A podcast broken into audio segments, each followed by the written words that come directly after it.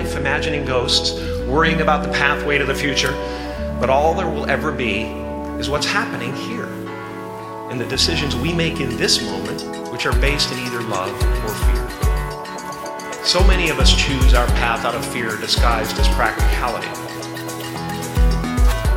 What we really want seems impossibly out of reach and ridiculous to expect, so we never dare to ask the universe for it. I'm saying, I'm the proof can ask the universe for it. Please. I can tell you from experience the effect you have on others is the most valuable currency there is.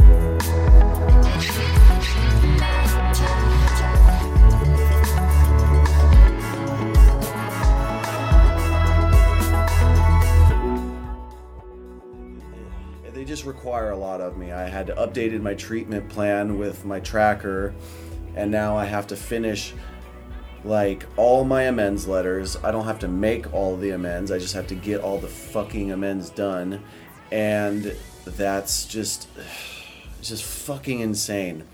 So then I have to do that. I have to do like three H and I panels. I have a commitment, a greeter commitment at legs, which is just something I, I at first would rather not do because there's like 150 people that show up to that meeting. And then, uh, you know, Man on a Mission on Sunday, I guess I'm getting nominated. Some I'm people are saying they're nominate going to nominate me for the secretary commitment. So I don't know, you guys. I it, it's just been crazy over here.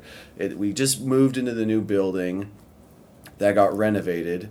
So I mean, I have I instead of having uh, only one roommate in my room, I have three now, and the dynamics of that have all shifted. But let's I, I'll get into all that bullshit later. I'm joined with my friend Mike. How's it going, Mike? Pretty good, man. How are you? I'm I'm overly caffeinated and a little overly n- nicotinified.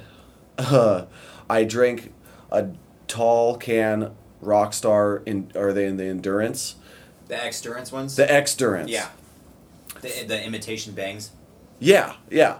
It seems like ever since Bang came out, there's all these knockoff brands. There's Reign, there's these Rockstar Endurance, there's Quake, and I've tried them all. But this new one, they have regular Rockstar Endurance, and then they have the tall can, and it's 400 milligrams of caffeine, which is like, It's like liquid Adderall. yeah, yeah oh, dude, it's like four Red Bulls. I'm, and it's kind of giving me rot gut right now, and I'm just super wiry. And uh, not in a comfortable way. I Yeah, I used to I used to take like 100 milligrams of Adderall and chase it down with the bangs. Oh yeah, yeah. That they're the perfect combination. But if you overdo it, like I've had meth-induced heart attacks before on at least two different occasions, and it felt like I was getting stabbed in the fucking heart. Like it was scary shit. Like and, oh, and I was drinking large like portions of energy drinks with with my you know my meth induced injections which I, in hindsight was not the best decision because you're already doing meth so it's like you really need to throw an energy drink and caffeine in the mix it's really unnecessary but i guess that's be, i mean i guess i'm an addict and i take everything to the extreme so Yeah, I took 300 milligrams of Adderall in one sitting one time, and when Ex- you get when you get at that point, you almost get like blurred vision. Yeah. I would get jumpy vision. My eyes would jump around and I couldn't Yeah. focus. Like, ugh, ugh, I don't know, man. Uh, were they the extended release or the instant The release? instant release. Oh, God. Yeah, didn't eat for three days. I, I only drank energy drinks, And, uh, they they said like I was in sober living at the time, and they said by the third day they really like, they caught on to it because I wasn't coming up to going to any of the meals, and they looked at my eyes and they said that dude there was no color in your eyes, like your eyes were just Oh, the uh, like full yeah. eclipse dilated. You're blackballing. Yeah, I had like no You're no all pupil, irises, like no had, like- iris. yeah. Holy! How did you get your hands on Adderall in a sober? Li- was it sober living? Or Yeah. you- how did you get your hands on Adderall? So I used to uh, I used to live on the street called uh, Oceano, which is directly parallel to the uh, City College, Santa Barbara City Santa College. Barbara City College. Okay. And Oceano is known for um, it's known for um, nomadic uh, college living. So what that means is like usually people that are only there for about like two years. yeah, And it's the like a two age years. between is like eighteen to twenty one. So it's like it's like prime like high school, uh, not not prime like college age kids. And so there's a sober living basically right next to this community college, or No, no, I mean that's just where I got all my connections from because like most people, it's like the most highly abused drug there besides like you know cocaine oh, for sure, and and um, alcohol. But Yeah. yeah. And I had a neighbor that um, had scripts for this kind of stuff, and he also was able to get like all these party drugs. He can get like press pills, so he had a Tor browser, so he was able to go on the on the deep he web. Only, he was only able to go on the deep web, and he ordered a bunch of stuff, like a lot of drugs, like we used to get from the Netherlands. So it would- Really? yeah. So it would take like a week for it to get there. But I mean, this Holy stuff shit. was like like ninety percentile pure, like cocaine. When you get it at that at that purity, it's like almost like a different drug. oh, like you for could- sure. Like it feels different. Like it's like almost like moist kind of. oh it's my like when it breaks down, it's like a mother of pearl kind of like. I've heard that description before. So um, so he he hooked you up. Yeah, What what drew you to to do that much Adderall in a sober living? I would be paranoid as fuck. Um, well, when I went into sober living, um, because my parents had like caught on to what I was doing, I was spending so much money. Like I used to work full time at Vons, okay. and uh, I was a checker, and I also I also worked in the liquor department, oh fuck. and sometimes I was work yeah. So I, I always had access to really really nice bottles. I always drank really top shelf stuff. what was your what alcohol of choice were were you drinking? Uh, my favorite one was Stoli Elite. Was that whiskey? No, it's a vodka. Oh, oh. It's like really pure, pure, pure vodka. Like you Okay. can throw it into some cranberry juice and it will just taste like really. It was cranberry smooth. Juice. It was super smooth. Nice. Okay, so you're at the sober living, and what made you decide to take Adderall? Like, Because um, I like to do screenwriting. Like that's what I went to college for. It was uh, to be Really? a screenwriter. Yeah. I Oh. wanted to go. My my profession was uh, writing for television. So I always wanted to get like a contract with like you know Netflix or Hulu or I've been writing since I was twelve years old. oh, cool. I knew I wanted I wanted to write movies at that point, but it wasn't until like my early twenties where I decided I wanted to uh, to write for television Okay. because I just got really into like you know the short like episodic format. Okay. You know, like the half hour comedy and the hour long drama. Uh huh. And so, so is, is there anything that triggered you to like be like, oh, I'm gonna take Adderall? Like, I'm like, fuck it. Like, was there The first time someone actually gave it to me, they gave me I think it was twenty milligrams in the house? No, no, it, I was working at Trader Joe's at the time, Oh. and okay. I remember I was out pushing carts, and it just suddenly hit me, and everything felt like it was just like not like a video game, but I mean it just felt like Super it felt focused. Like, yeah, I was like, super focused on like everything. I was just super super on point, and I remember it was like an eight hour day, and by the time like that eight hours was over, I was like, that's it. and I still like I you wanted to keep going. Yeah, like I went home and like I called some friends that I hadn't talked to, talked to people online I hadn't talked to in a while. Like it was just a, a full on like. I was just like I don't want to say like I was spun, but I was like spun. Yeah. It's it's it like it was a clean spun though. oh yeah, oh yeah. I mean, It was just such a clean. I felt like I found it was like a limitless kind of thing. It was like it was like that kind. that's what limitless is pretty Yeah. much based on you know that and like nootropics what let me ask you this what do you find the differences are between you know the sober livings that you've been to and the program you're in now Um, just there's just so much more program elements to where we're at right now. I mean, sober living is pretty much just like they have like certain like it's just like you have certain like a curfew, like a certain amount of meetings you have to go. There's a lot more uh, flexibility, but um, you I work see- you pay rent yeah, But the problem with sober living is like when I went to sober living, I didn't want to stay sober. The only reason why I'll, I'll get to that, but the reason why I got into sober living is because my parents, my dad had caught on to the fact that I was doing drugs Mhm. because even though I was getting paid every week working at Vaughn's like full time, and I still could not make my paycheck. I could never make my paycheck last seven days. Because you're spending it on drugs. Yeah, and they knew I was spending it on like coke, and sometimes I'd pay more than hundred dollars a gram. Yeah, it can get up and also like I was converting all my money to Bitcoin. And the funny thing about Oh, Bitcoin, the exchange rate is it takes $36,000 for one Bitcoin. That's the exchange rate. uh, currently, Yeah, currently it's thirty six thousand US to one Bitcoin. yeah, but it, started at like astronomically lower. Yeah, so that's why a lot of people that invested in Bitcoin when it came out are like super rich. Yeah, but it hasn't. It's been fluctuating like randomly. That's where it, that's where it was at recently. Last time I checked, Holy shit. and this was like right before I got here, and I've been here like four months. And so you still have Bitcoin? I don't have any Bitcoin anymore now. You sold it? Yeah. Holy shit, dude. But um, yeah, I mean, I was like, there's not like you know, usually drugs usually the hard drugs usually stay in your system for about seventy two hours. Well, I can tell you, I lived there for like two years, and there's not one time in that two years where you could have like tested me and I wouldn't have been dirty for something. So you got away with a lot of shit. Oh, I got away with a lot of stuff. Was there a lot of people using in the house too? Well, no, I'm talking about the two years that I was that I Oh, was on on the street. Oceano. Oh, okay. No, so what I would do at sober living is like I would wait for them to test me, and then I would use right after they tested me because I figured the probability of them testing me the next seventy two hours is probably very low. So I was kind of playing Especially roulette. if you pass your test, they're gonna Yeah. the spotlight's off you. But the problem is, is that like the reasons why I got caught is because it's not always the test that gives it away; it's your behavior. Oh, for sure. You just like there's just something like you. It's just kind of like you know the Snickers thing. It's just like you're not you when you're hungry. It's like you're not you when you're loaded. Yeah. You know what I mean? It's Yeah. just like it's. I can't even. I can't even really describe it because to me, You like, f- when they when they pulled me down like the first time that I got caught for being on 300 milligrams of Adderall, I thought I was completely fine. I But- thought I thought I looked fine, Oh yeah.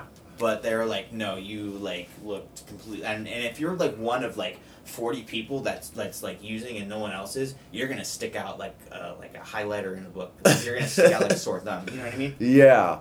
No, and, and I've noticed that. Like, I mean, when people have gotten caught being It's just like if I here. if I was to do that here, if I was Oh, to be yeah. on Adderall here, I'd be a dead giveaway. Especially like because like one of the things I really like enjoy is like coming down for like the meal times.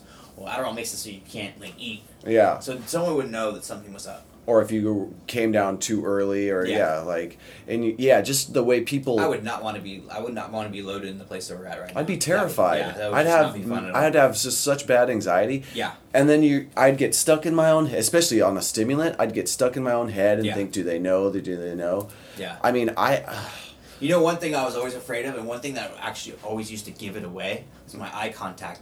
My eye contact is like super weird. It's like either I'm looking at them too long, or it's like You're, I'm- like, not looking like him at all. It's like I want to walk past the desk and not look at him at all, or maybe I should just glance at him quick and then glance away. and then you it's like overthink that. either way, it's just like, am I being suspicious? Am I being weird right now? Yeah. It's like if you're already in that mode where it's like, am Then I, you- is then my- the is my answer's probably yes. weird? Yeah. Then you're definitely giving off weird vibes because I can read people very well. mm-hmm. And I'd like to say that like you know these guys are like doing this professionally, and I think Yeah. they can like they can spot. I mean, it takes one to know. I Oh, mean, they've done yeah. all the same exact stuff. Oh yeah. You know what I mean? I, I mean, it's very, very difficult to hide anything in this like inpatient we're at now. Like, I, I mean, and and even when I had my secret cell phone, I was always looking over my back. I was always paranoid. I would be in the bathroom for forty five minutes, you know. Yeah. And and uh, I mean, I I knew it was a matter of time. You know what's crazy is the day, the day I got caught with my cell phone, I was actually going to sign out after the program day was over and I had cash in hand at two forms of ID. I was going to go get a PO box. So the day I was going to do that and get my cell phone out of the house, I got I got caught with it or they found out I had it and they interrogated the fuck out of me. And it's like, yeah, there I mean, I was such an idiot because I thought I could talk my way out of the situation like I usually used to when I was out on the streets. But no, that was not the case. Like they they picked apart my story, f- found all the holes in it, and I was just like, you know what? It's not even worth it anymore. I'm just gonna just give up my phone. And it's like I mean, granted, if I really fucking wanted to, I could go and get an Obama phone or whatever. But it's like I don't. I, I got six months until I can have a phone again, so it's like it's not even worth it to me anymore. You know, like I mean, It's just 26 weeks. yeah, And a yeah. week, a week, a week or goes like goes by really quick. And if I really need to, I can go to the library and get on the internet. I mean, what I really miss is my fucking laptop and being able to like do work because th- those computers at the library are slow as shit. Yeah. But it's like it, it's whatever, dude. The time goes by faster than I think, but it, it it's really uh, a surreal experience being here because I've never been to inpatient before. I never did sober living before, you know, and you know, uh, I mean, I've I've acclimated well. I, I, I would like to think I have acclimated well. I mean, there's been like at least 10 people that have left since I've been here. But it's like still strange because it's like, it's like a fucked up, like, reality TV show like Survivor or something. It's like people are doing this, people are doing that, and it's just like, I, I, I'm just like, oh, maybe I could get away with something. But it's like, I just am at this point, I'm like, I'm like the the risk greatly out, outweighs the reward. So it's like for me, it's just like I try to just mind my own business and my p's and my q's and just just stay out of all the fucking gossip and drama. But that's hard because energies uh, from other people literally rub off on you here. So I. I don't know, um, dude. But you know what I'm most in want like interested in is is your backstory because I've only heard it a few times. I've heard you lead at meetings a little bit, but like you know, this is your first time being on uh, this podcast, let alone your probably first time being on any podcast, um, unless I'm No, No. you're you're correct. so, um, for everyone listening, getting to know you, uh, why don't you just like give us your backstory? Like, how did you get into drugs? What like what drugs did you get into, and, and where did that road like take you? Is what I want to know mainly. At you know, uh, like starting off.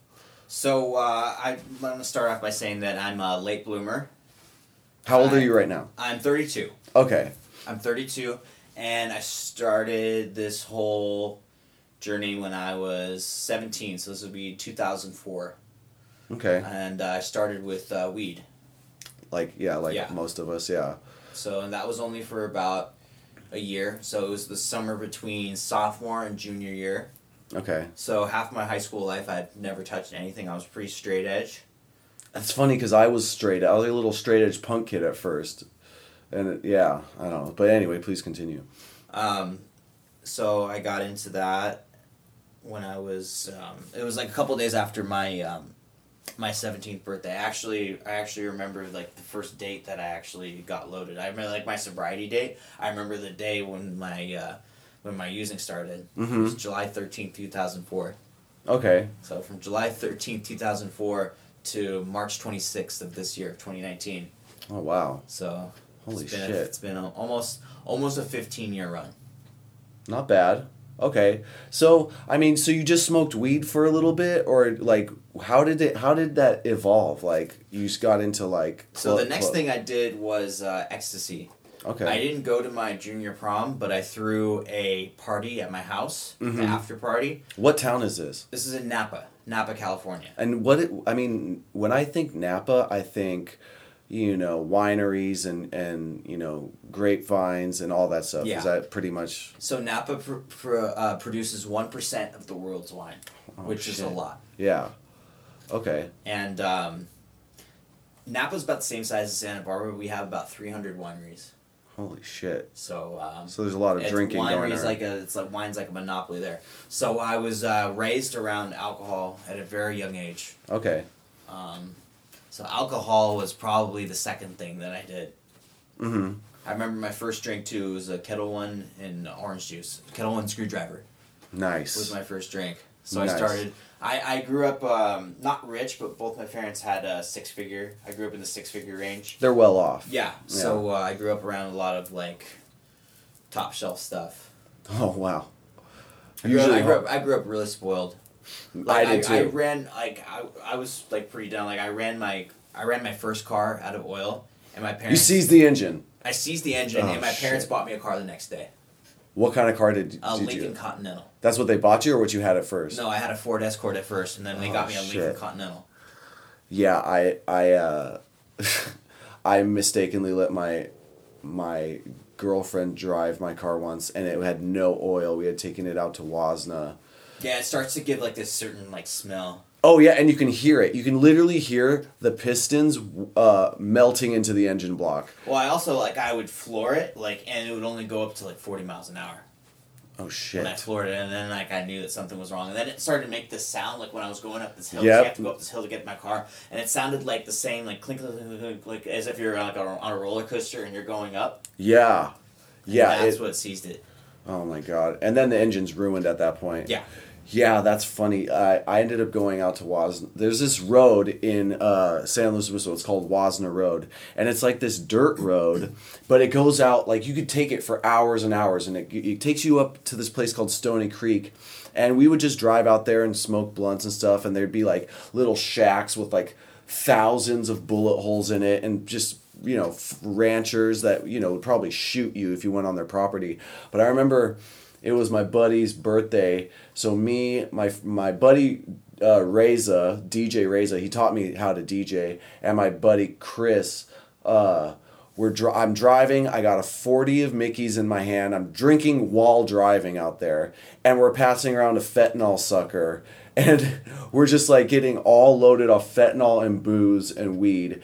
And towards the end of this road it goes up this giant fucking mountain. But it's like this road is meant for you know like lifted trucks and stuff there's all these dips and like you know I, I- by the time we make it out there it's like two hours later you know i'm pulling over and puking there's it's literally in the middle of nowhere like there's mountain lions out there and shit and it's pitch black and my dumbass thinks oh dude i can fucking I can fucking make it to the top of this hill. And I just like bottom out like over and over and over. And by the time I made it back, my oil pan was dented, my uh, transmission pan was cracked and leaking transmission fluid. And I like dented my header pipe. The whole undercarriage of my car was just thrashed. And uh, uh, I was out of oil. And then I let my girlfriend, like, I, w- I went to some stupid party. Uh, which was a whole story in itself and my and I'm drunk and so I let my girlfriend drive us back and I was going to drive back home drunk after I dropped her off. And yeah she seized my engine which is basically my fault because I should have been like oh I need oil the oil lights on. But I was a teenager I was stupid at the time. But um anyway so did you so you said you tried ecstasy. Did you get into like the club scene or the rave scene? Is that like kind of how you transitioned or was it just like hanging No, out? a little bit later I did. Yes. okay. So Like EDM hadn't like blown up in the same way that it has in like the last ten years back then. oh yeah But, it was uh, still kind of underground So I got really like in around like 2010, 2011, I got really heavy into dubstep because I had friends that started making it. I okay had friends that started making dubstep, and they would throw these things called renegades, which are like raves out in the woods. yeah They bought like a, a Secret forest they- rates. yeah, they bought, like, Generators. generators. I've been there and done that yeah, those are we would go- awesome we would get like these little Honda generators. mm-hmm and that's these- exactly the yeah. same ones So yeah, um, dubstep, drum and bass, uh, electro house sometimes, but um, and that's when I started getting really into Molly. mm-hmm And Yeah. like it's just like that music just complements that. It's like so much. Oh yeah, yeah, and yeah, pressed e pills were by two thousand nine, two thousand ten. They were getting kind of phased out, and like powdered Molly or even th- there's like sassafras and all that shit Yeah. was getting. I've injected Molly before, and it was fucking intense. Yeah, Um, I've been on almost like too much Molly. Oh yeah, me I've too. taken like half a gram of Molly at one at one point, and that was like, like a lot. five hits. Yeah. Yeah, that was a lot of Molly. Um, and pro- you're probably doing cocaine too, and you know. I didn't get into cocaine until until I moved to Oceano. Actually, In I didn't Santa get into yeah, I didn't get to co- into cocaine until I was about twenty seven. Really? Yeah. So I you were you definitely were a late bloomer with that, but once I once I got into it, I got really into it. it was around a lot more. It was around. It was it was more socially acceptable to do that than to do like Molly. really. But I was the kind of guy that like I mean, and I showed ear- early signs of being an addict. That's like I would I would use just if I was bored. If if I had the money and like I wasn't doing anything. And if it's available and, it's if your available, friends have it. and it was yeah. available anywhere, I can like it's the kind of place where you can go walk like all the different apartment complexes. I mean, it's like Del Playa, like in Yeah. Isla Vista. It's like there's a bunch of different complexes. People are up super late. I can go to if I want to go to my friend's house at like three o'clock in the morning. Someone's gonna be up. Someone has like some coke.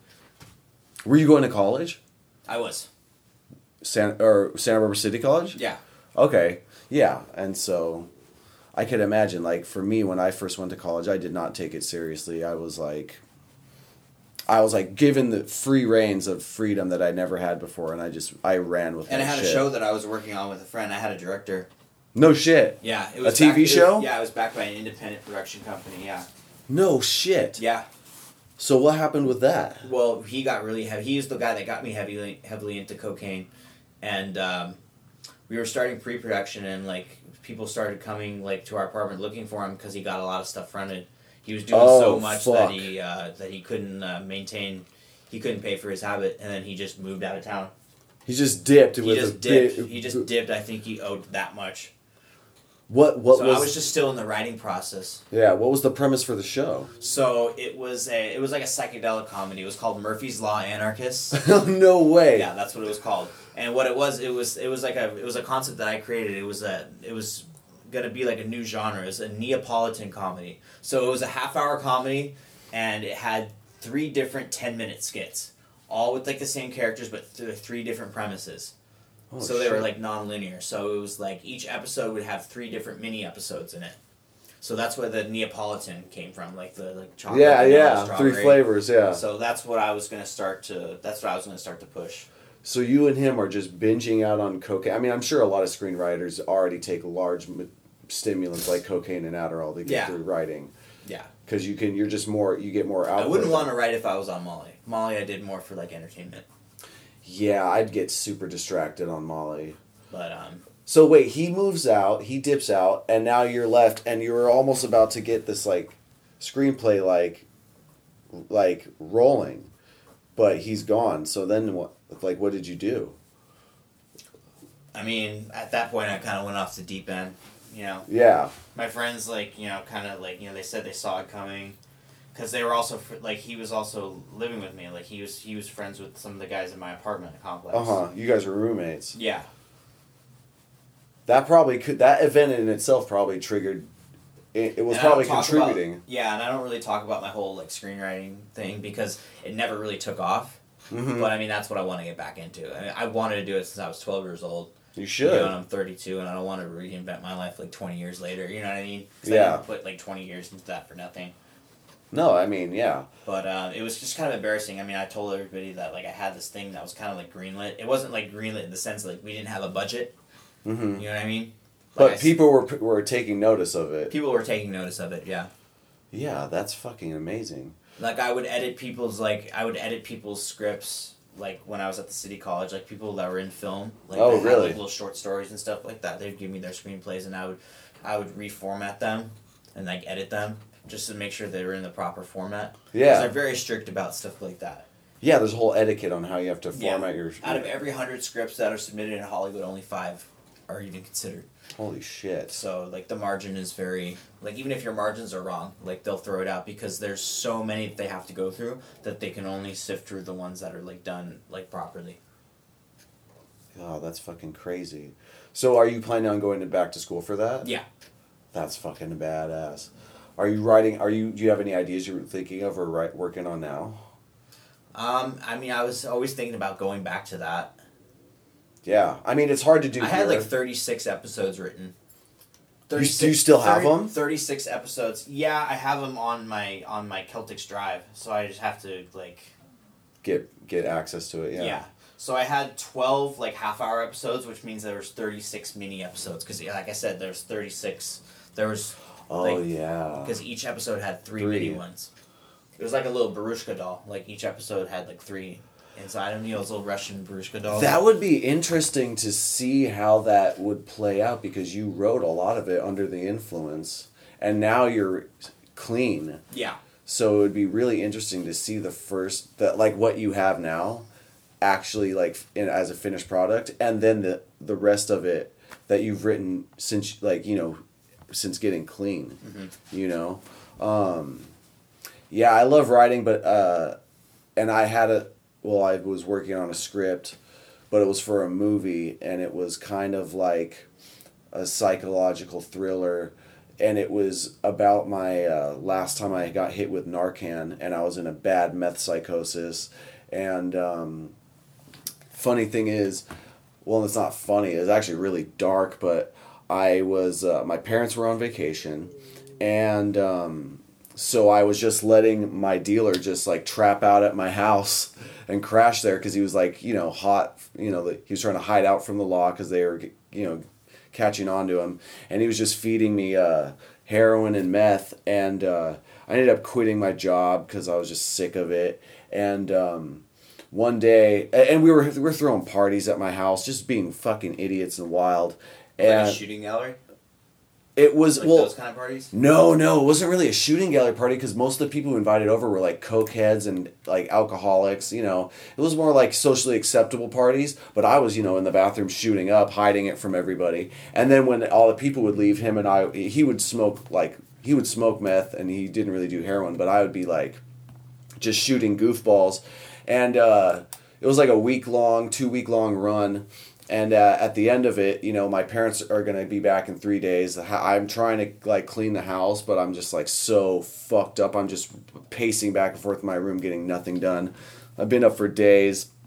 You know, I'm probably I'm like hearing voices, seeing shadow people, and then uh, it was crazy because um, I shot up and I fell out like a half hour later. I didn't like shoot up and then instantly fall like like go out. So I fall out and um, uh, we I was in uh, downstairs. My bedroom was downstairs, and we had a guest bedroom upstairs. And uh, my dealer had told me he's like, yeah, it was eerily quiet, and it was like just it was suspiciously quiet. So he goes down in my room and sees me, and I'm just laying on the ground, foaming at the mouth, and I'm just dead. Like who knows how long I was out for, but uh, he he like if he wanted to, my dealer could have essentially took my phone, erased all our texts and messages to each other, and just left me for dead. And I think he almost did that at first, but I think he kind of knew that like forensics would follow back to him. I mean, his DNA was all over the house or prints or whatever, and um,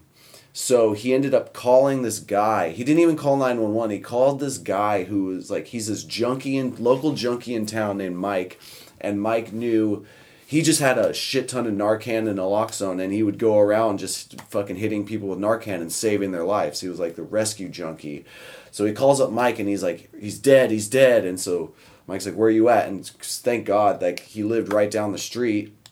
He shows up with his girlfriend, and uh, you know they try to hold my body under my shower and like douse me with cold water. I'm just nothing's working. I, I'm out of it. Like I'm pretty much pronounced dead at that point. And I think by the time he noticed me overdosed to the time they had hit me with Narcan, I was out for like a good 10, 15 minutes. Like I, I wasn't breathing. Who I, they were probably giving me mouth to mouth because I would have had like serious brain damage if I wasn't breathing for that long. And they fucking injected me with four bottles of naloxone to bring me back. And I just come out of it. I can't even see. I have like tunnel vision. Like I and I'm soaking wet and don't know why, and I'm in instant with, withdrawal, just like what the fuck like happened, and they're like telling me what happened, and uh, I'm like, dude, I'm fucking, I'm like shivering, and they end up get they have like a dab rig, and they dab me out with some tar to bring me out of the withdrawal. So they're I'm taking fat hits of fucking heroin to come out of the withdrawal, and finally after like the third or fourth hit, I pop up on my feet. I'm like, oh, I feel way better, thanks, and. uh I don't even know. I was still kind of out of it, and I was like, man, like, thank you. Like, you know, there's no. I said something like, there's no price. Like, there's no value on my life. My life is priceless. And I guess they had pilfered through my wallet. They said to look at my ID, and they're like, oh, you got a hundred dollar bill in your wallet. And I guess I was so out of it. I was like, yeah, take my hundred bucks, dude. You just saved my fucking life, you know. and they're like, okay. And so the next day I was like, where the fuck did my hundred dollars go? And so then I had to like, dude, it was just a nightmare. I had to try and clean my house and get everything straightened up. and uh, my parents got home and I was still a little out of it because I had some me- leftover uh, ice and I was smoking that to try and get the house together, doing cotton shots to like taper down, and uh, I I made the well I guess it was a mistake but in hindsight I guess it was a good thing but I told my sisters about my overdose and one of my sisters snitched me out to my, my parents and they found out that I had overdosed while they were on vacation in uh, DC and that kind of uh, I mean I'd gotten in trouble for drugs before here and there but that was like the point where they were like scheduling an intervention for me you know? Uh, because I should have died that day. I should be dead but you know somehow by the grace of whatever the fuck is out there the universe or God or whatever you want to call it I fucking uh, I fucking I came out of it and what was crazy is I saved the bottles of naloxone. I had only found three of the four bottles of naloxone because they're like, yeah, we had to hit you four times. And I was like, where the fuck is that missing bottle of naloxone? And then two weeks later, I'm cleaning my room and I decide to look under my bed. And not only do I find the fourth missing bottle of naloxone, but I found a loaded rig under my fucking bed. Like, and I was like, oh shit, that because I, what I would do is I would cook up really fat shots, shots that you can't take all at one sitting, but then I would piggyback like ten or twenty cc's into fresh rigs, and uh, then because I didn't want to have to keep cooking over and over, so I found that and I piggybacked some more, and it was an instant relapse, you know, so I talk about that story on um, on Dopey because I had told Dave from Dopey the Dopey podcast, I was like, oh, dude, I, I overdosed, and he had me on to tell that story, and I had not uploaded any episodes of Nod Squad at that point, but by then it was like, it was like, I was like, all right, I got to start start uploading all these episodes we recorded, and then I think because I think thankfully because Dave had me on Dopey, I got this podcast started up, but um, you know. Let's get back to your story. I'm sorry for the sidetrack, but uh, No, it's all right. uh you uh so by then you're you're starting to like your friend skips town because he owes shit tons of money for coke. This this the script and the screenplay and everything is kind of put on hold and you kind of like dive into drugs. Like were you still doing cocaine or did you start experimenting with other drugs? No, I was still doing cocaine, Adderall, and uh, molly. Yeah, okay but you eventually did started getting into heroin though right I did. I Okay, started, so- I started doing goofballs. Um, Really? yeah. So, how, I mean, it, tell me how you got into that because, like, I mean, co- to make the jump from cocaine and Adderall to meth or meth and heroin, like, you just started going from that to meth and heroin at once, or did so you? no, I mean I did meth and heroin um, for the first time in 2014. And had you ever done heroin or meth before? So when I no, so what I I'd done heroin before. I'd smoked it for like a year. So when Okay. I I moved to Santa Barbara when I was 25 in 2012. Okay. Didn't know anybody. I was absolutely miserable. Um, wasn't until about six months later that uh, I I moved into like my own apartment. Okay. I moved out of like my dad's place and moved into uh, my own apartment, Okay. kind of close to Oceano, Yeah. also close to um, like the Mesa, close to um, the city college. Yeah. Yeah. And the guys there had um, my roommates there had uh, OxyContin, Okay. and their OxyContin script ran out, and they weren't able to renew it because this is right around the time it was 2013, like when they were cracking down on They the were busting doctors and Yeah. shit. Yeah. I would take like 80 milligram oxys. Yeah, the green ones. Like yeah, and they're almost like if you take one, 80 milligram. I didn't think those they look super small, but But they pack a punch. I mean, they are like I was literally like, like you they get you like too high. yeah, especially if you, your like, tolerance almost, is like, low. Too high. Yeah, I had no tolerance at that point. Oh yeah. So did you get nauseous off of them? Oh yeah, Oh yeah. I, I, it would feel really good to smoke a cigarette Mhm. on them, and then right when I put the cigarette out, I go in. It's just like, oh my god, where's the toilet? I hope someone's not using it. Like, yeah. but it it's like felt really good after I, I threw up. Even during my vomit sessions on Oxy, they were still like Yeah. felt amazing. It's just like yeah, after when I flushed the toilet, I'd be like, yeah, let's do this again sometime.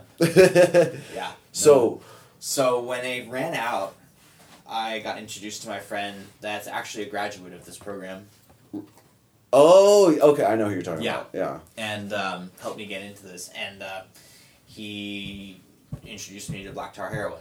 And at the time, we were smoking off of foil. Okay.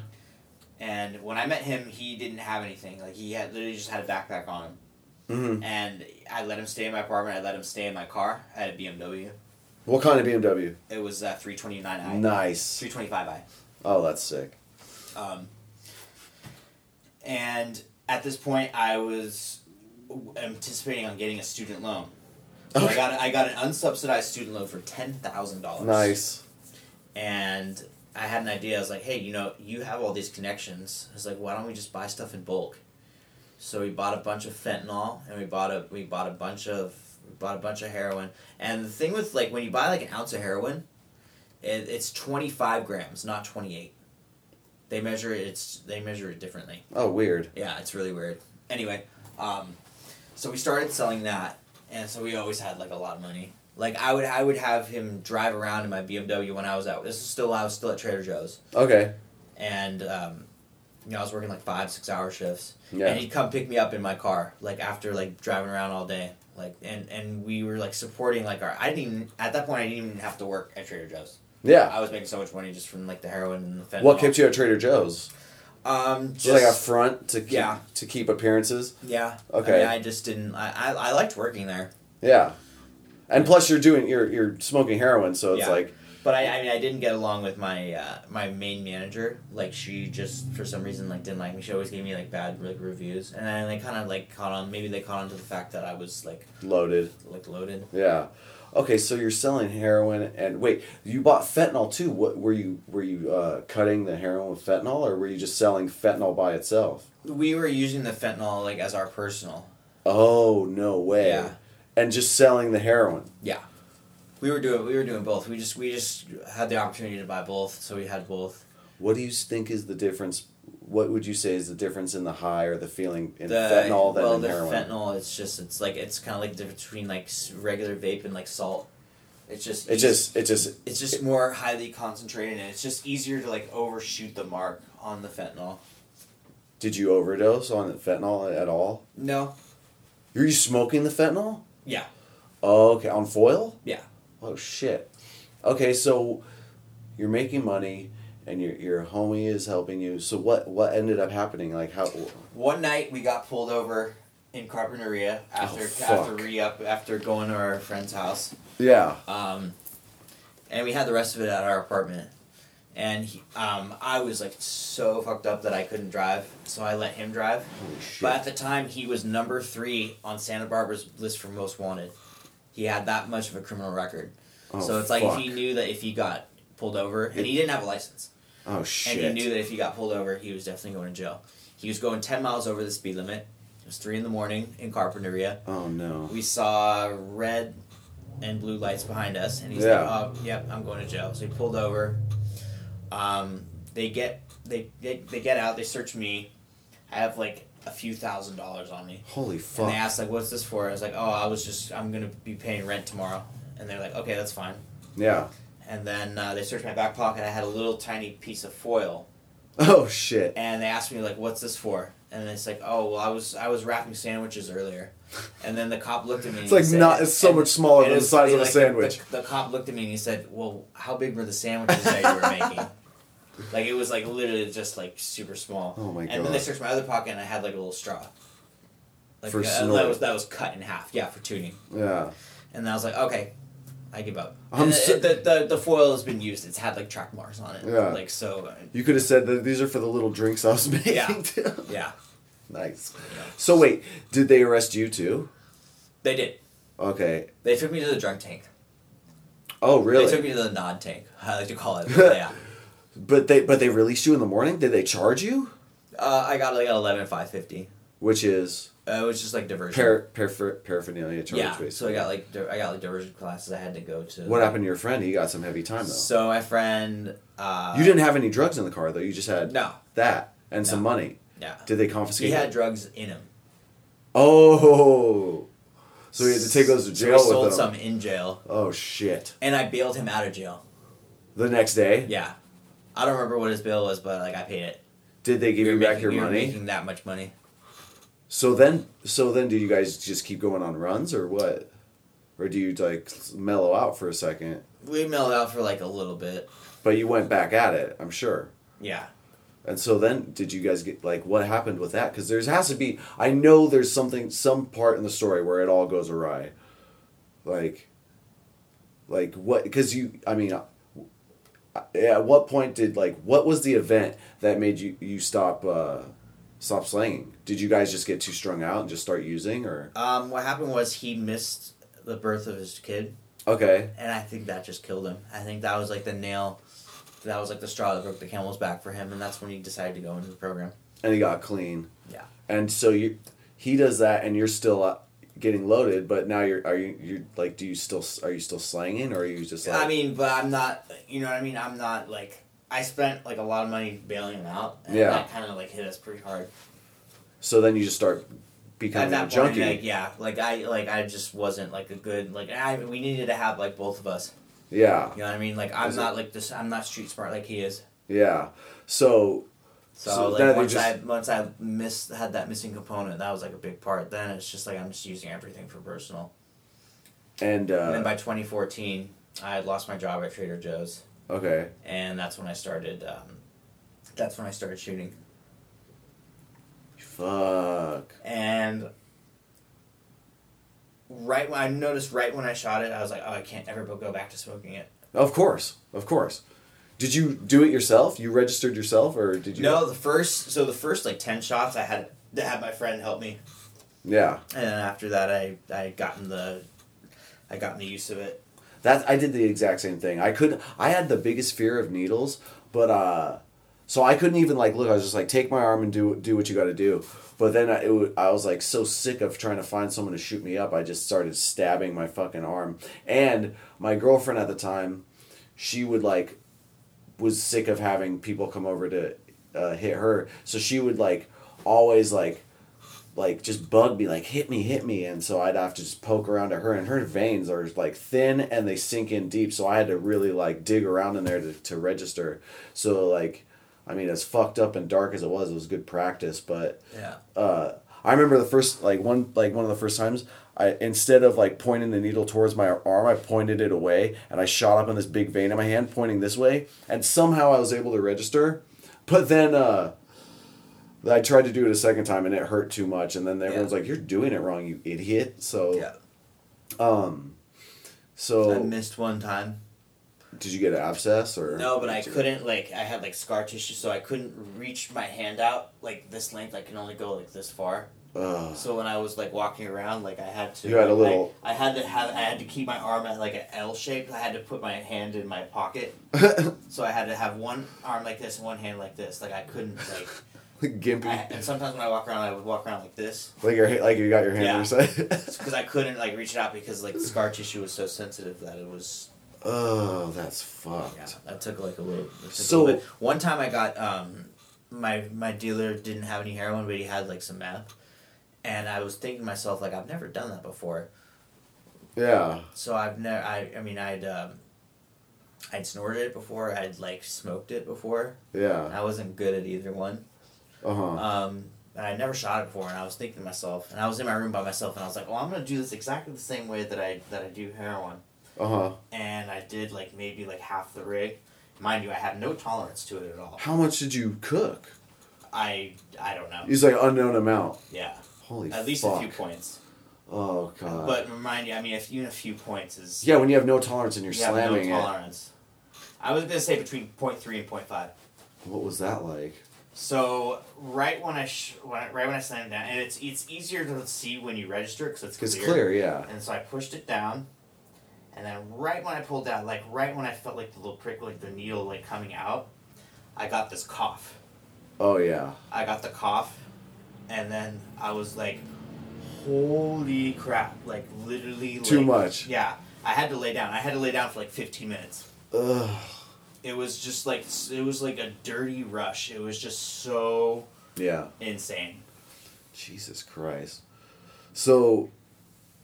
So, oh my God, that's just Near the end, I didn't like the way that it made me feel. Like I took a shower like later on, and then like just like the like it's Grimy. smell like because you're sweating out all these toxins. yeah Oh God, that triggered me just now hearing that. Yeah. that's like funny. I couldn't stand being like a homeless tweaker. Well, yeah, because there ain't shit to do when you're homeless, but you want to desperately find something to work on. Yeah. You know. So wait, my you buddy Rob that like left here like after like five days like is still out there like doing that. Ugh, that's fucked. I can't imagine. Like has like a campsite and like I saw him last time like he has like so his fingernails are like so short. uh huh. Like, he has, From like, chewing on them. From either from chewing on them or like Scratching. stuff or like if he wanted to scratch himself like he couldn't it would just be like the tip of his like Ugh. Ugh. What? So yeah, you lost your job and you're shooting up heroin and meth at this point. What like? Do you got? You couldn't pay rent, so you got evicted, right? I was staying at my dad's house. oh, you went back and moved back I to your back dad's. into my dad's house like after I got out of after I got out of jail. They they had to have t- been able to tell something was the matter with you. So, my dad let me stay there for a while, and like and I just act like I like I had quit. Yeah, but so they, I was able to hide it, but um, but they knew you were using before you moved back, or right? They had they to. thought have. I just had like one slip. They didn't think I was like actively using. They Yeah. didn't think I was like actively selling. Oh um, shit. And so, how I got caught was I did like my dad came home, and he was watching this movie, and I was in my room, and he asked, and he's like, and like I called from like outside, and he's like, "You want to watch this movie?" And I was like, "Yeah," and I just did this big, I did this fat shot of, of heroin. I didn't do meth like very Yeah. long term. I did this fat shot of heroin, and I came out and sat, sat down, and I was nodding out as I was watching the movie. Oh, And if I just hadn't done that, I probably would have. Uh, I probably would have continued doing it. yeah. And then he just called you out and kicked you out, or No, he. What he said was after the movie was done, like we sat there, and he was like, "How long is this gonna? How long is this gonna keep going on for?" yeah, So, like he already knew, yeah. and like I was, I was just like, I don't know, and Oh fuck, dude. yeah, he knew he knew something was up. He didn't know it was something like that that heavy. He knew it was drugs. He didn't know what Yeah. drugs. Ugh. So, what was the break? So then they start sending you to sober livings, right? So no, I went to a detox. I agreed to go to a two week detox, and when I got out, I um, went to uh, I went back home to my friend's house. Mm-hmm. That was like he's he lives in Vallejo, and that's about ten minutes away from like my hometown. Stayed there for about six months, and my friend was like making like concentrates, like he like dabbed. me. Dabs, yeah. So I just got like I did the marijuana maintenance thing for a while, Mm-hmm. and he had a lot, he had some psychedelics too. He got down on acid about a few times. Yeah. And at that point, I hadn't done acid in like six years. First time I did acid, I was like 19. Okay. I only took one hit my first time, and it was like really strong. Oh, nice. Um. So I took like, and I took like six year break when I got started getting more into psychedelics. Six year break from heroin and meth, No, six year break from psychedelics. Six, Oh, six year break oh, from, okay. like, from like acid and mushrooms. and then how, what caused you to relapse off on goofballs, or or intravenous drugs in general? Um, when I got kicked out of sober living for like the umpteenth time, like, not this last time, but also this last time, but the time before that, Mm-hmm. I moved into my my one of my roommates that was in my sober living. We got away with like using there for like eight months, and like he relapsed first, Months. and I was still I and he knew I was taking Adderall, so he knew I wasn't gonna dime him out for like doing. Yeah, because you're dirty And I wasn't doing I wasn't doing like IV drugs. I was just doing like coke and like Adderall and stuff like that. Things you thought you could get away And when with he more. got kicked out, like he went to go stay at his like his doctor's place. Like his doctor like let him like have like this like place in the back of his office, like this separate unit. no shit. Let him stay there, yeah.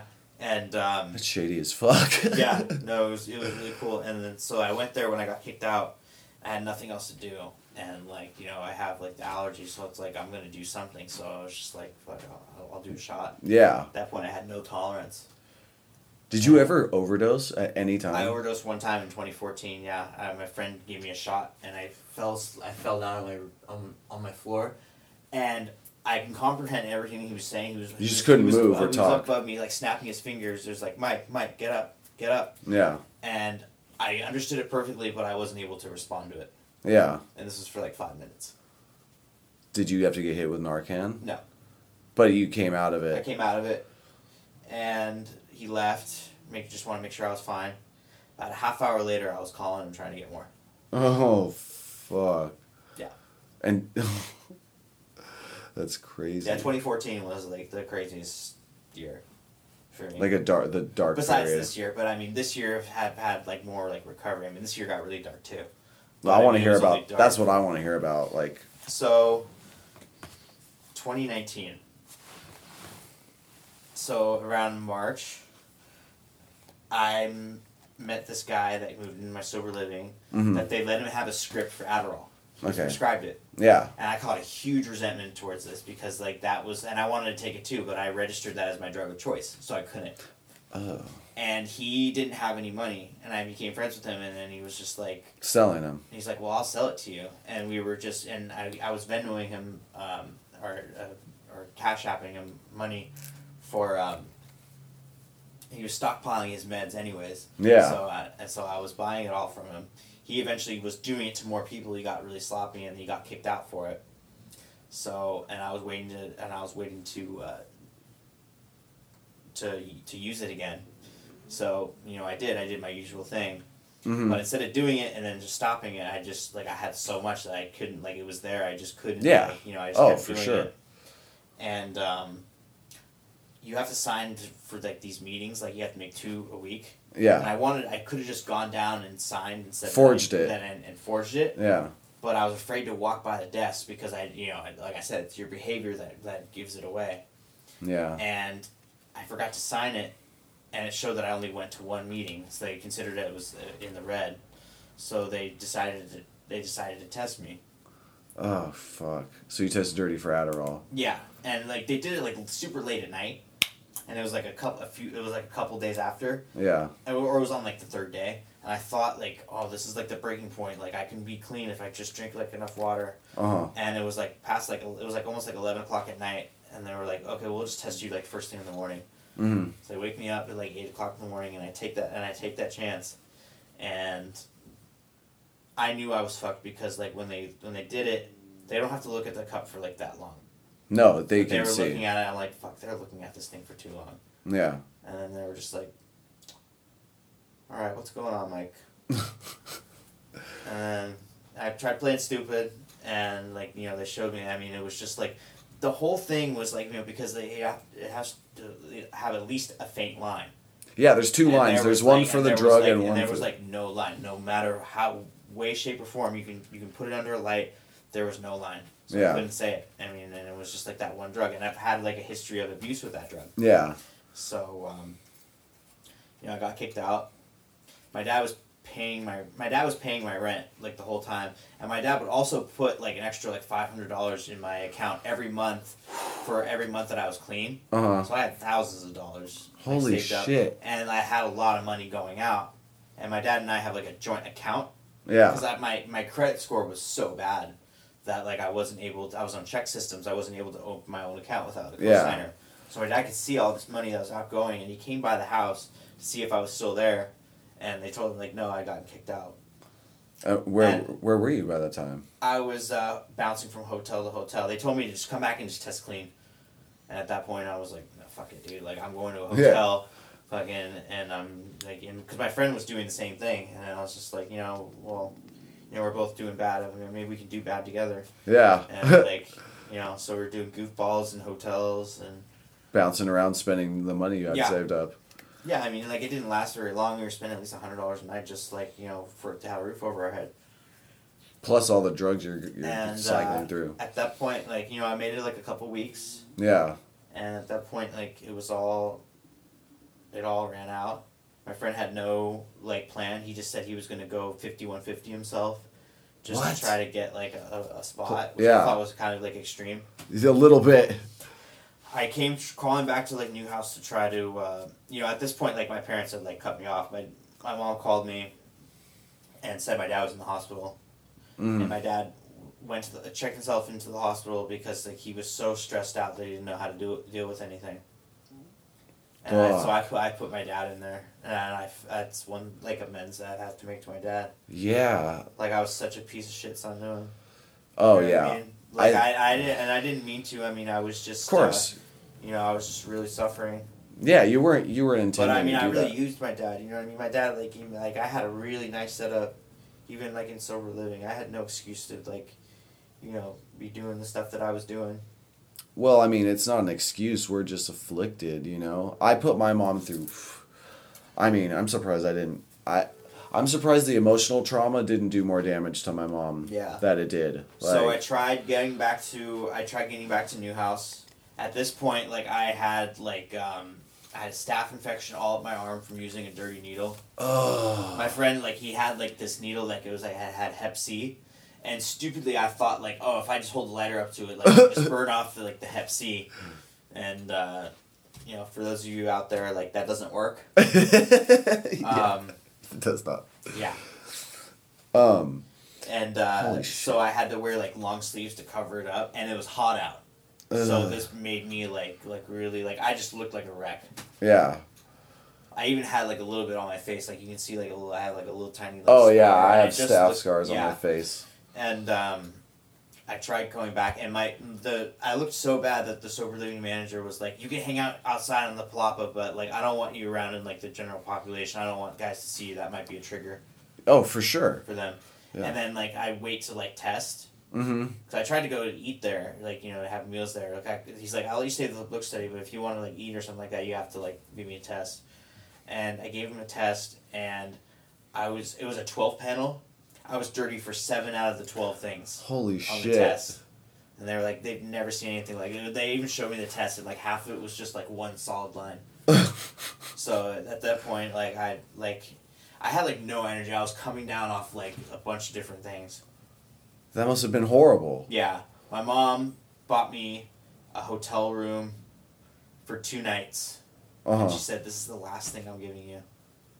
And did you what? Did you kicked in the hotel or? I kicked in the hotel for the first day. The second day was too much. I called my friend. I had a tablet. I had a Samsung Galaxy tablet, and I traded it for like eighty CCs. oh my god. I don't even know if it was that much. Yeah. I think it might have been like sixty CCs. Oh shit. It was like one good shot. yeah. And then I had my friend front me like twenty dollars worth of coke. Mm-hmm. that he had. Like he had a tiny bit of coke left, and that was the last thing that I did. I did that about like two in the morning, Mm-hmm. And then and then I woke up, and it was a couple hours. I hadn't slept. yeah. Had no money. My my my my bank account was actually overdrawn. Oh shit. Um, was walking around like on like upper state like three in the morning, four in the morning, looking for like little snipes of cigarettes. Find any. Refries it. I had lost my vape. I lost. That's what I do. Like when I like once I start getting really heavy into this thing, I start losing chargers. I start Yep. losing vapes. Start losing like, you know, crack my phone. Ugh. Um, and I um, I reached out and called that same guy that I that I built out them those many years ago. Yeah. I still like would see him like from time to time at meetings, but he'd been doing the deal for like a long time. You know, he has like five years over me. Oh And I shit. called him. And he had offered for me to go to like you know to go to where I'm at now like a couple years ago, and I was turned off by it because it was just like 12 I- month Yeah, I didn't want to do a twelve month thing. Yeah. You know, so he let me stay at his place for like a week until I got back into sober living. But it was just in, like this was like a couple years ago. But it was just a matter of time until I was gonna go back to my old ways. Yeah. And uh, this time I called him and I told him like this dude, this time I really mean it. Like give me direction and I'll follow it Yeah. and I had nowhere else to go. So I left that hotel a couple hours before my checkout time. I think it was like eleven in the morning. Came down. Uh, they said interviews aren't until like Friday, and this was like on like a Monday. Ugh. And um, that was a very long day. Yeah. It was a very long day. It was hot out. I, I you know I had like one. I had like a, a, a bag full of all my stuff. Yeah. It was like one of those plastic um, like grocery bags, reusable bags. Yeah. had all my stuff in it, all disorganized. Um, and uh, you know, I had to wear like this long sleeve shirt to cover up all like the staph on my arm. And the staph like hurts like if you touch like you know if you Oh, yeah. and like and it was hot and like I just I just know that like people like would like look look at me and like they would know Oh yeah. that like I was I was not doing too good Yeah. went to a book study that night and like didn't retain anything from it. No, I mean, how could just- you? Everyone looked like they were like doing like so good, and I just felt so bad. 'cause You felt out of place, I'm sure. Yeah, I had a nice setup in my room. I had like you know like PlayStation, my flat screen TV. I had and all that stuff was just like I, can't believe how different my life was like a couple weeks later. I mean, it's just like it, it- the amount of damage I did in that short period of time, just getting caught from that relapse, was just like. It takes some people like a year's worth of damage to get like that fast. Yeah. Um, came in and interviewed, and my buddy let me stay at his in his garage on his couch, Uh huh. And um, I would get up in the morning, and I would go to like central office. Like I remember my sobriety date, I got up at like six in the morning, and I felt like I was just so groggy. You know, he gave me like five bucks, and like you know, I, I had nothing to my Yeah. name. And um, you know, I went down like the bus. and, Like I went to central office. It opens up at nine, Mhm. and they have like these little couches. And they just let me like sit there and just read the big book. And Fuck. like so, I'm ever so grateful to central office Yeah. um, because like you know that's that's what got me reintroduced to like the book. You know, we ended up getting the same sponsor, and um, it took me. I was really grateful. It took me about a week to get in here, hmm but it was a long week. Oh, I'm sure. And uh, by the time I got in here, I was really ready to do it. And they gave me antibiotics before, so by the time I got in here, it was all. You can look at my arm. You can't really see. Like the um, The staph. you can't really see the staph. They have little tiny like little pink Yeah. He- scar, yeah. but I mean that'll eventually fade. yeah. Um, Wow, dude. but uh, I look, I look very different now than I did in March. March was a very hard month for me. Um, That's when you got in. that's when I got it. I got in April fourth. April fourth was my admission day of this year. April 4th. I got in April 24th. I was ten day. I was ten days clean when I got in here. So whenever I, I, I always know how many days I have clean because I just look at the roster, see how many days I've been in the program, and I just add ten to that. So you've been in here like 20 days more than me. Yeah, a few weeks more. Oh, holy shit. Yep.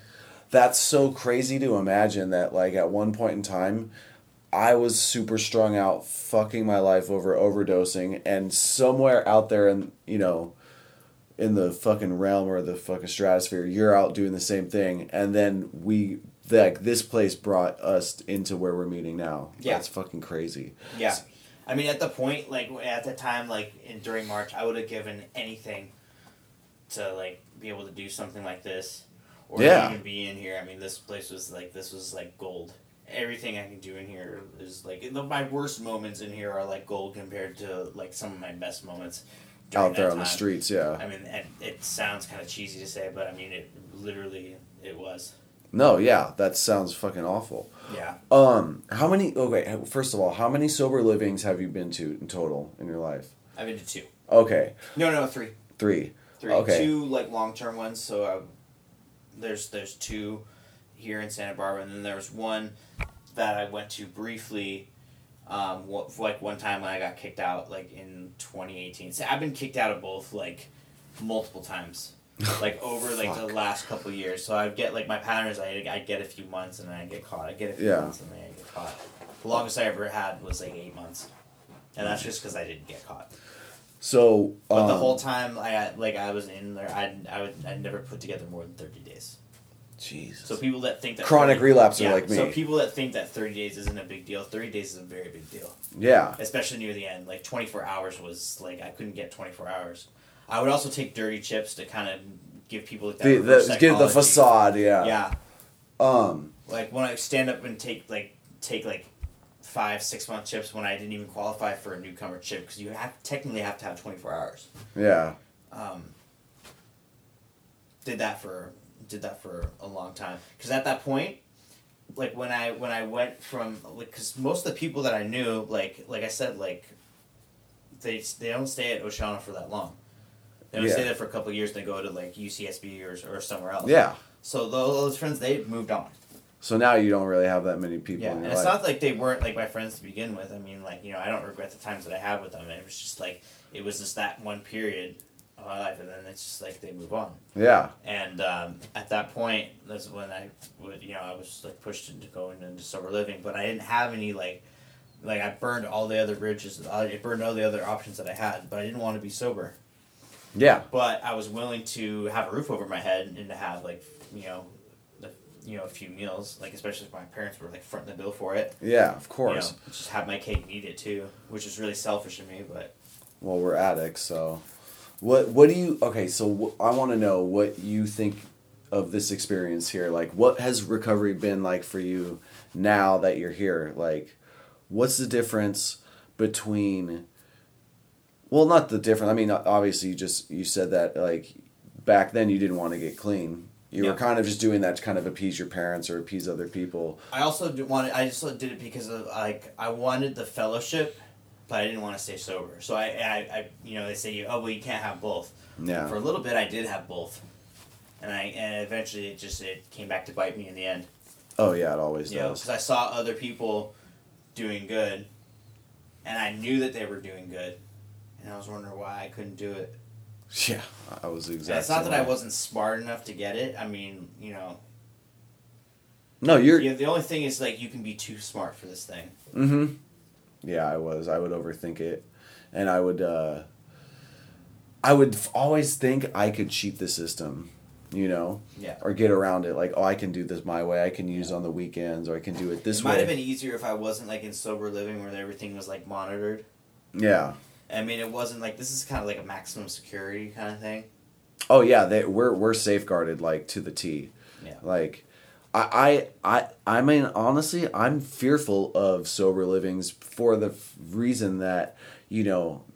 I mean, I, I would go if I were to go to any sober living. I want to go to the one that's here at this facility because I hear so many fucking horror stories about sober living. Like, oh, everyone's loaded at that one.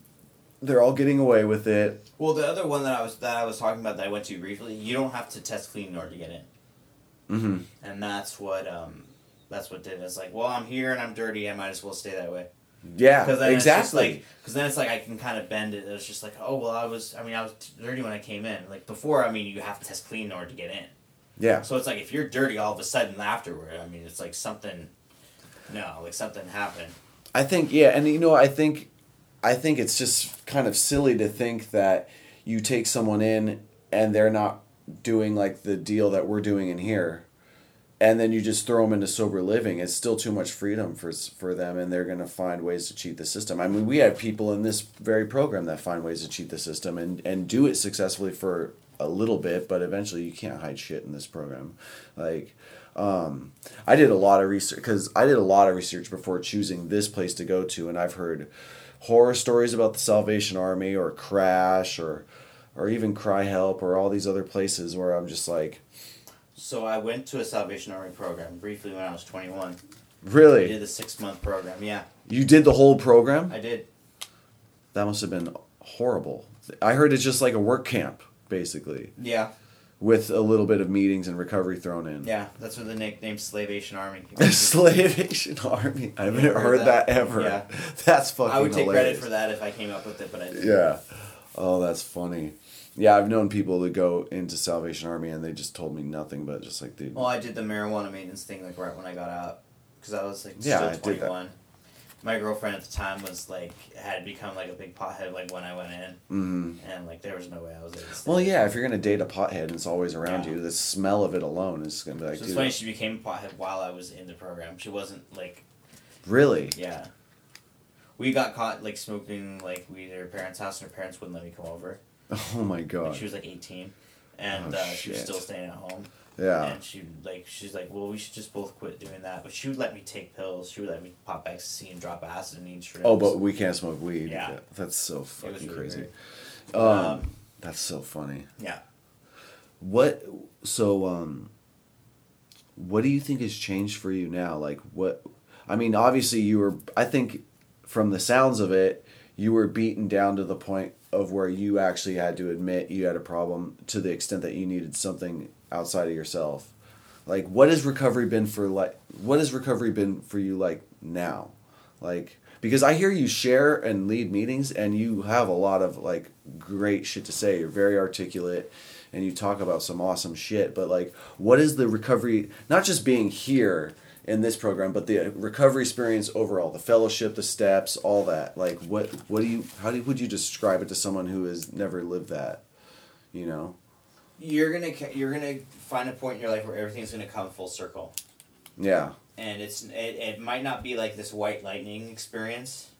Yeah. People actually like rarely ever get that. Like they describe it as a rocketed into the fourth dimension. That doesn't happen very often. I just remember just waking up and then just uh, you know all of a sudden like you know the obsession had just been removed. You know, because I always like that that like I always had like that idea on retainer. I always had the it's just like you know, you know if, if the the opportunity presented itself, would I be spiritually fit enough to deal with it? Mm-hmm. And then um, something happened. My cousin, um, my cousin drowned earlier this year. He had Yeah. like I think he might have had like a seizure, but he was next to his pool, and he fell into his pool, and no one was there to. And it was just kind of like a freak accident. No one was able to um, to help him out. Yeah. I'm sorry to hear that. Yeah. So this was at the end of June. This was June thirtieth. Actually, um, tomorrow's August eleventh. He would have been uh, thirty-two. Tomorrow's his birthday. Cause my birthday is July eleventh, so we were like a month apart. We're in the Yeah. same year. Um, that's crazy. Yeah. I mean, it's like and and I was able to. I was the kind of guy that would go out for anything. Like even if uh, like it didn't Oh, even the littlest it- of things. Yeah, it Yeah. didn't even have to be. Um, it didn't even have to be like a like a certain like event or anything like traumatic that happened. I could just be bored. I remember one time I led a meeting, and I got a text message from one of my like Adderall guys like fifteen minutes later, and I was just like, yeah, I'll go hop on the bus.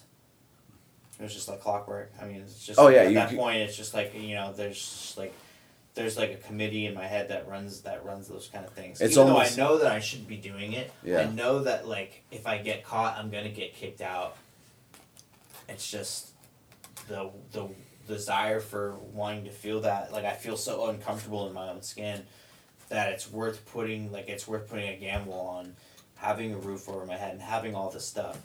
yeah. And it's just like when I do get caught, it's just like, well, fuck. I mean, it's just like I got what I deserved. Mm-hmm. You know, I can't be, I can't be mad at anybody. You know, I can't. You know, Yeah, I, I described it as like a third person or third perspective where it's like you're out, wa- like outside of your body watching yourself do it and you have no control over your actions. You're just like your mind is so set on fucking doing it. You see yourself doing it and you can't stop yourself.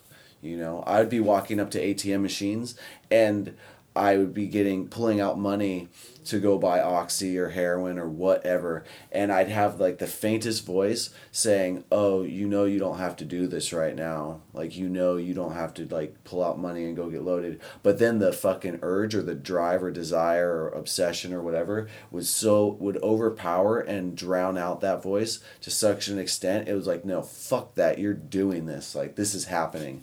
So I'd almost just watch myself like function and act to go score drugs, but yet like a part of me oh it was just so fucking weird like it's it's like it's like a possession almost whereas like i was not the same i was n- in no way in shape for any form the same person i am now yeah. At that point, it's just like it's like like visually, it's like a POV. It's like being John Malkovich. yeah exactly drugs. You know what I mean? yeah exactly that's the perfect like metaphor description of it um so you know you're It's like I'm watching all this stuff happen, and it's just like it's just like you know, it's like I, I'm my own captive. It's like you're watching your the, a movie or something, and it's like you you have no control over what's Yeah. what happens next. Yeah, that's fucked up, dude. Um, so But I mean, if my life were a movie right now, I mean, this would have to be like the director's cut.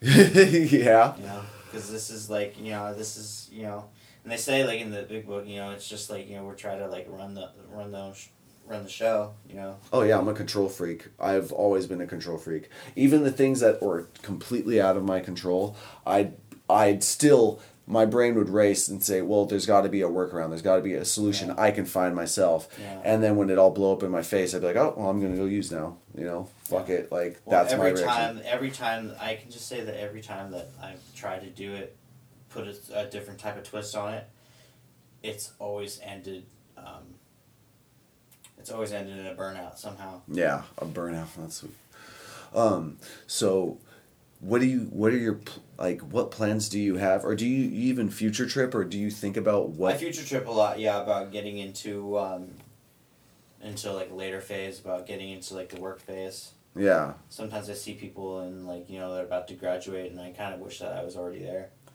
But I get advice from people that have already graduated and say like you know like only thing you got like when you get out of here like a bunch of bills and like you know life and stuff like that. It's just enjoy this time. It's just like this one year. it's like a not- twelve month You're not gonna get another. You're not gonna get another shot at this Yeah, that's the way I feel. I feel you like can't this. do this program again after you graduate. No. A lot of people don't know that, and like it's it's kind of weird. yeah, and that's what's crazy. Is like if you Because I mean, it's like I mean, and it's all donated stuff. I mean, if you can repeat this program over and over again, people would just keep doing it. yeah, they- just they would have no out and be funds. Like, yeah, Yeah, like um, that trips me out because people can relapse and come back in the program, uh, maybe once. yeah, like I've seen once, that. and that's that's still under review. Yeah, It's exactly. still under review. That's a I mean, case-by-case if it basis. and you're like giving other people stuff, Oh, you fuck no. then you're not Zero yeah. zero tolerance for that. Like yeah. if you came in like and was doing the same thing what that kid did, like stockpiling his medication and like trying to sell it off, like they wouldn't. no. They would just be like, no. Yeah, you're gone. Yeah. Um, so what is your plan for when you get out of here? I want to get back in. I want to get back into screenwriting. And you go to sober living and go back to school. Yeah. How long do you think you're going to stay in sober living for? Uh, maybe like six months up to a year. Yeah, that's my plan. At the least six months to a year, because I like. That's the thing is like we just talked about this before. My best friend graduated from this program like a couple months before you got here, and in March this this year, he went back out, and I actually just released a podcast talking about the whole thing, and uh, and uh, I don't know where he is. I, I I'm assuming I he, he came to gra- graduation and he looked like he was doing a lot better, but uh, I I don't see him at meetings. I don't see him talking to. We have the same sponsor. I don't see him talking to our sponsor. I, he doesn't come back around here. Usually, people who graduate this program, they come back to visit all the time. But I, I don't know where his head's at. He's actually the co-host of this podcast. We started this together, and uh, I feel, or my f- biggest fear is that he's just, even if he is clean now, he's white knuckling it to a prelapse or a relapse or whatever, uh, and that he is feeling so much shame and guilt over what happened that he doesn't want to show his face around. But it's like what I've noticed is like the fellowship opens everyone with open arms. So it's like, and then and what scares me too is like so many people that do graduate, even if they graduate this program, they go right back out. So I've seen that happen. That's that's very commonplace. yeah, and Even um, people that have like done like the valedictorian speech, yeah, like the people that you would not have expected. like- exactly. Like like Ryan. Um, oh yeah, yeah, yeah. That's who I'm talking about. That's that's my best friend Ryan. That like he. Oh, it's the same guy. Yeah, he's uh he's we met in jail in San Luis I Obispo. tell you, like I never, I would have bet money on the fact that he would never would have gone out. That was I know. crazy. I know, me to see, too. like that happen. oh yeah, the change. He helped me. That's just get, goes to show you can't call it. No, you can't. You can't call it at all. No, he uh, he put in a good word to the people here to help get me in. Yeah. Him and uh, Travis, you know, like so it's just like But I also used to be the kind of guy that you look at and be like, yeah, he's not even gonna make it thirty days. Yeah, exactly. I have like a little over four and a half. I have like four and a half months. That's amazing. I mean, the thing, my biggest fear Like is four and a half like actual months. yeah, in a row. Yeah. like consecutive, not consecutive, not concurrent. Not concurrent. Yeah. Yeah. Um, like that's my one of my biggest fears is that this place. I mean, this place is like. First of all, the great things about it, it's formulated so great and tried and true to that they give you all the tools you need to maintain a sober lifestyle for the rest of your life if you choose to uh, utilize those tools, right?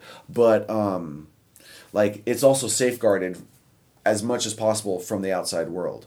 But when you're even if you graduate, you're and like especially if you don't go to sober living, you're kind of thrust into the outside world, left to your own devices. So it's like it's really up to you on that point to go to meetings, go, call your sponsor, continue to work all the steps that you learned here, and and do all that. So it's like uh, I am, you know, my I have ADD, ADHD, OCD. I say all the D's and double D's of se- severe mental illness, but uh, it's like, um, I think about the future a lot. I future trip a lot when I shouldn't.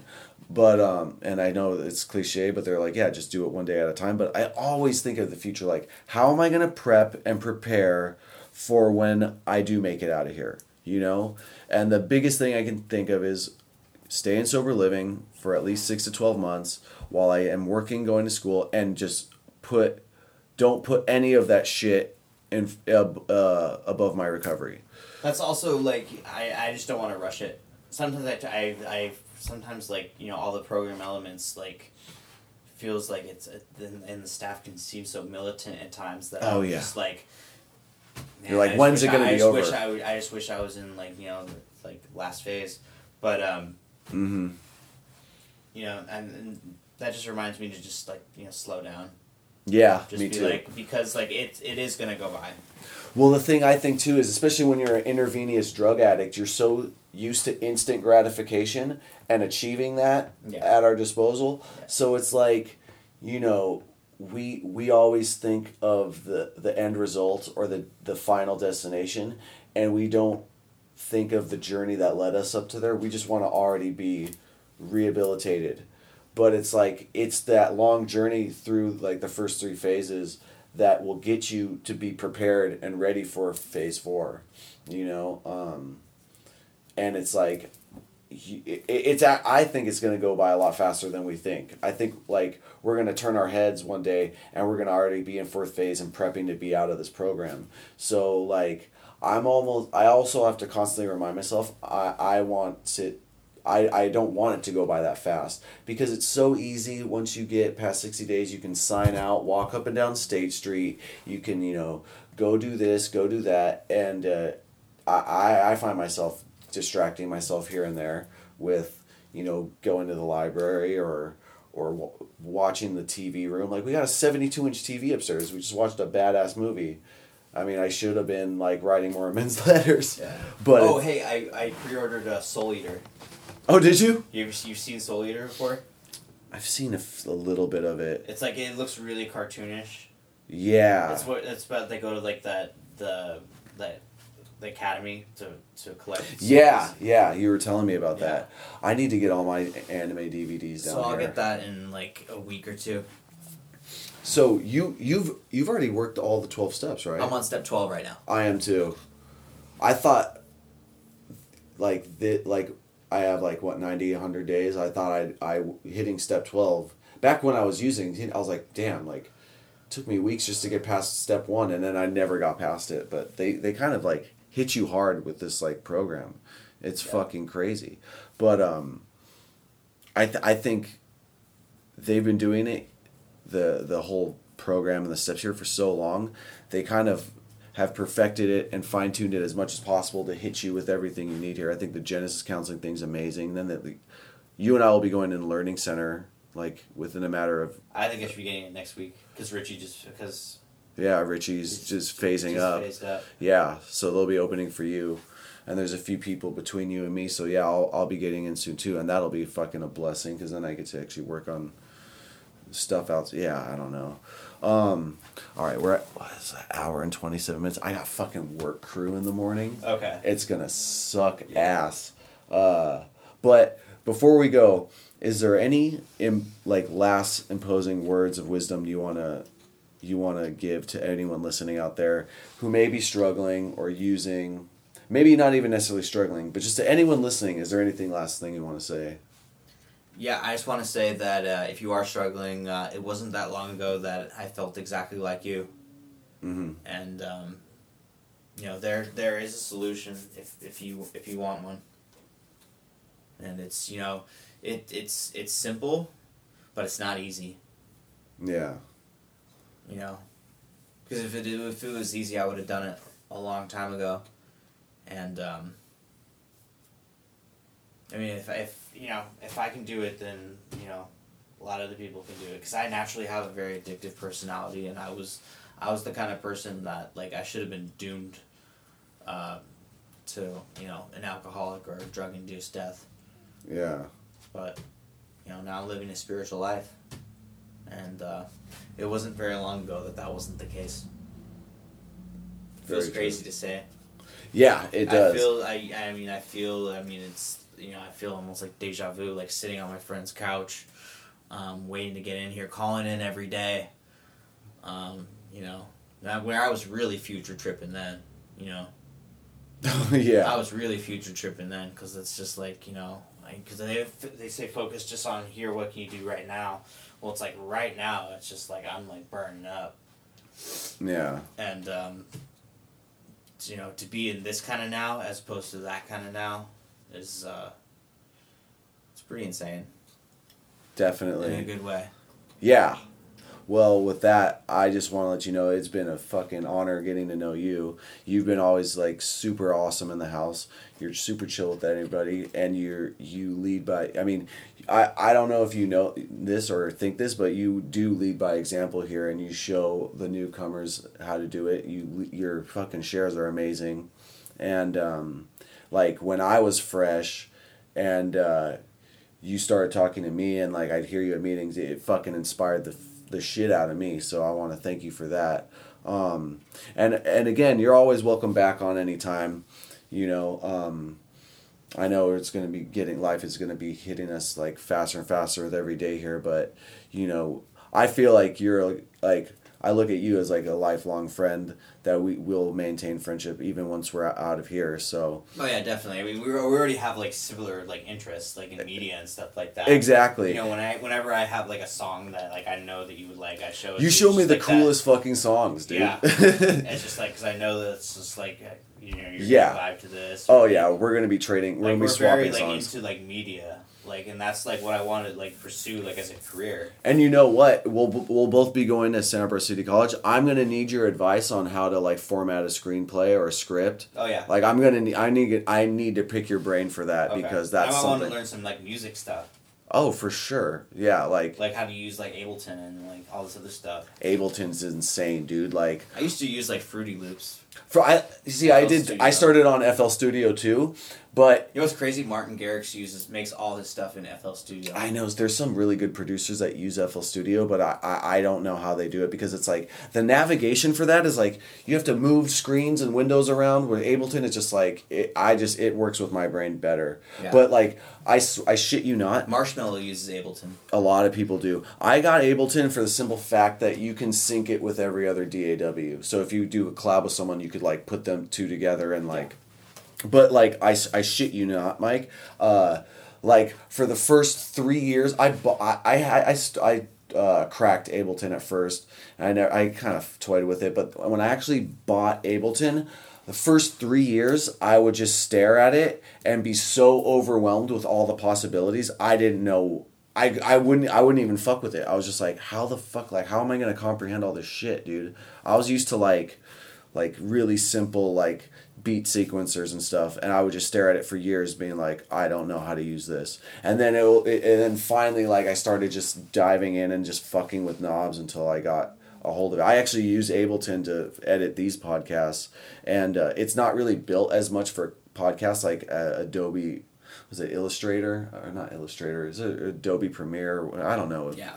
yeah so but um no yeah i i uh i mean I'll, I'll show you all that shit. It's it's so much fucking fun. Yeah. Okay. And and but the thing is, it's like you you got to take it one thing at a time because the possibilities are endless. There's always like thousands of way to do the same thing on there.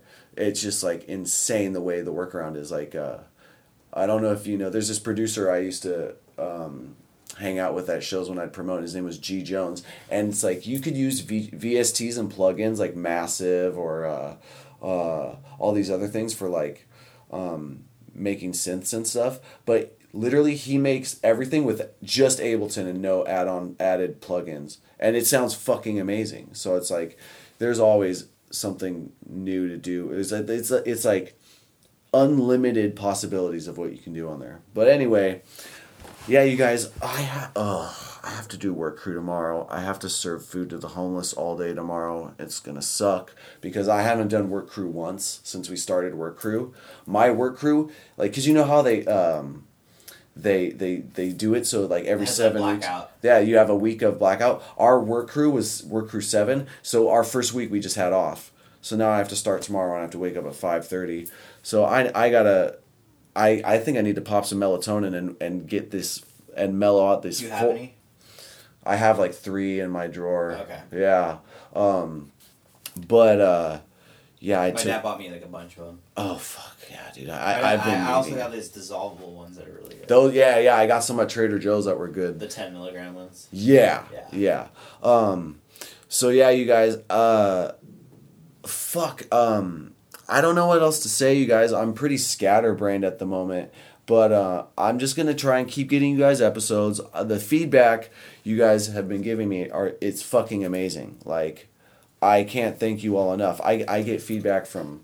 Uh, people in Australia and Ireland, Switzerland. Shout outs to Patrick in Switzerland. I'm gonna upload your episode soon.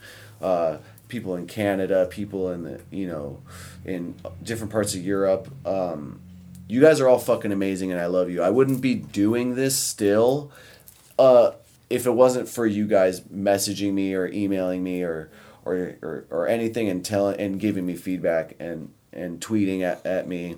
Um, so you know, if anything, these all these episodes like are continue. I can like somehow fight at the library to continually release. That's thanks to you guys.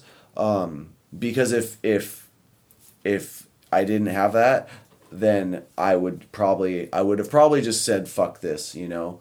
Um, so I just wanted to thank you guys for that. Uh, obviously, I've said this a million times. Uh, email is podcast at gmail.com.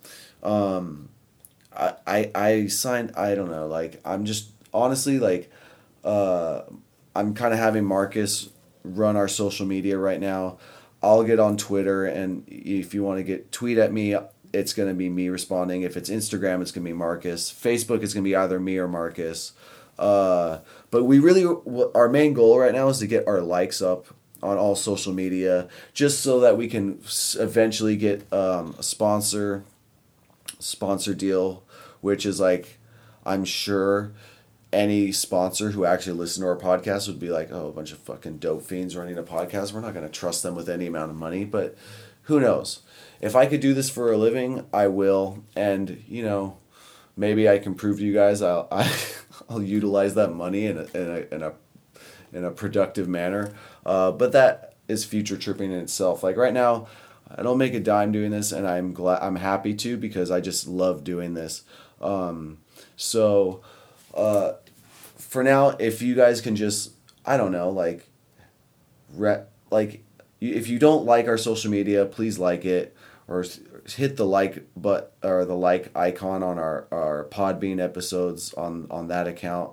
Just uh, and also, you know, if you're a fan of this podcast and um, and enjoy what we do, like refer it to a friend who maybe have similar interests, you know, or uh, I don't know, you know. Oh, one other thing, um, I was featured on a, another podcast, um, the psycho psychotropic podcast. The last uh, newest episode, um, Phil from Psychotropic had me on and tell my to tell my story, and um, it, it it's a I would like to I, I, I like to say it's a much bigger podcast than this one. And uh, I think it came out really well. And um, if you're listening to this and you were uh, you came here because you heard me on psychotropic then welcome. Uh, uh, I love you guys. Uh, thank you for I hope you enjoy that episode. It's formatted a little differently than this one but um, you know, I hope you enjoy this one just as uh, just as well. I'm not nearly as professional as he is, um, but uh, I do. I you know I make do with what I can. So and and if you haven't, and if you're just a regular listener, and if you haven't heard uh, me on Psychotropic, go check out the Psychotropic podcast, uh, and it'll say Brian from Nod Squad. I, I think it went it came out sounding amazing, and if you're listening, Phil. I just want to shout you out and say thank you for having me on. That was fucking amazing experience. I, I got to listen to it and, and it sounds it sounds amazing.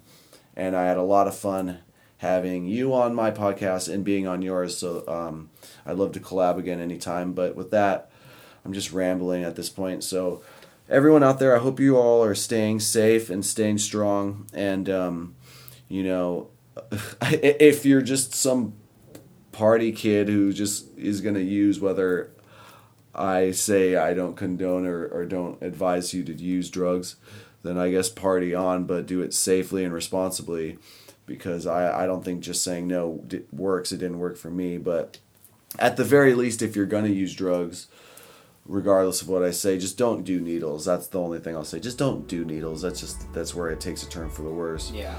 Um, and yeah, uh, I love you guys, and uh, uh, you'll be hearing from me again. So uh, I'm guys, this is Unk signing off. Uh, peace, love, all the above.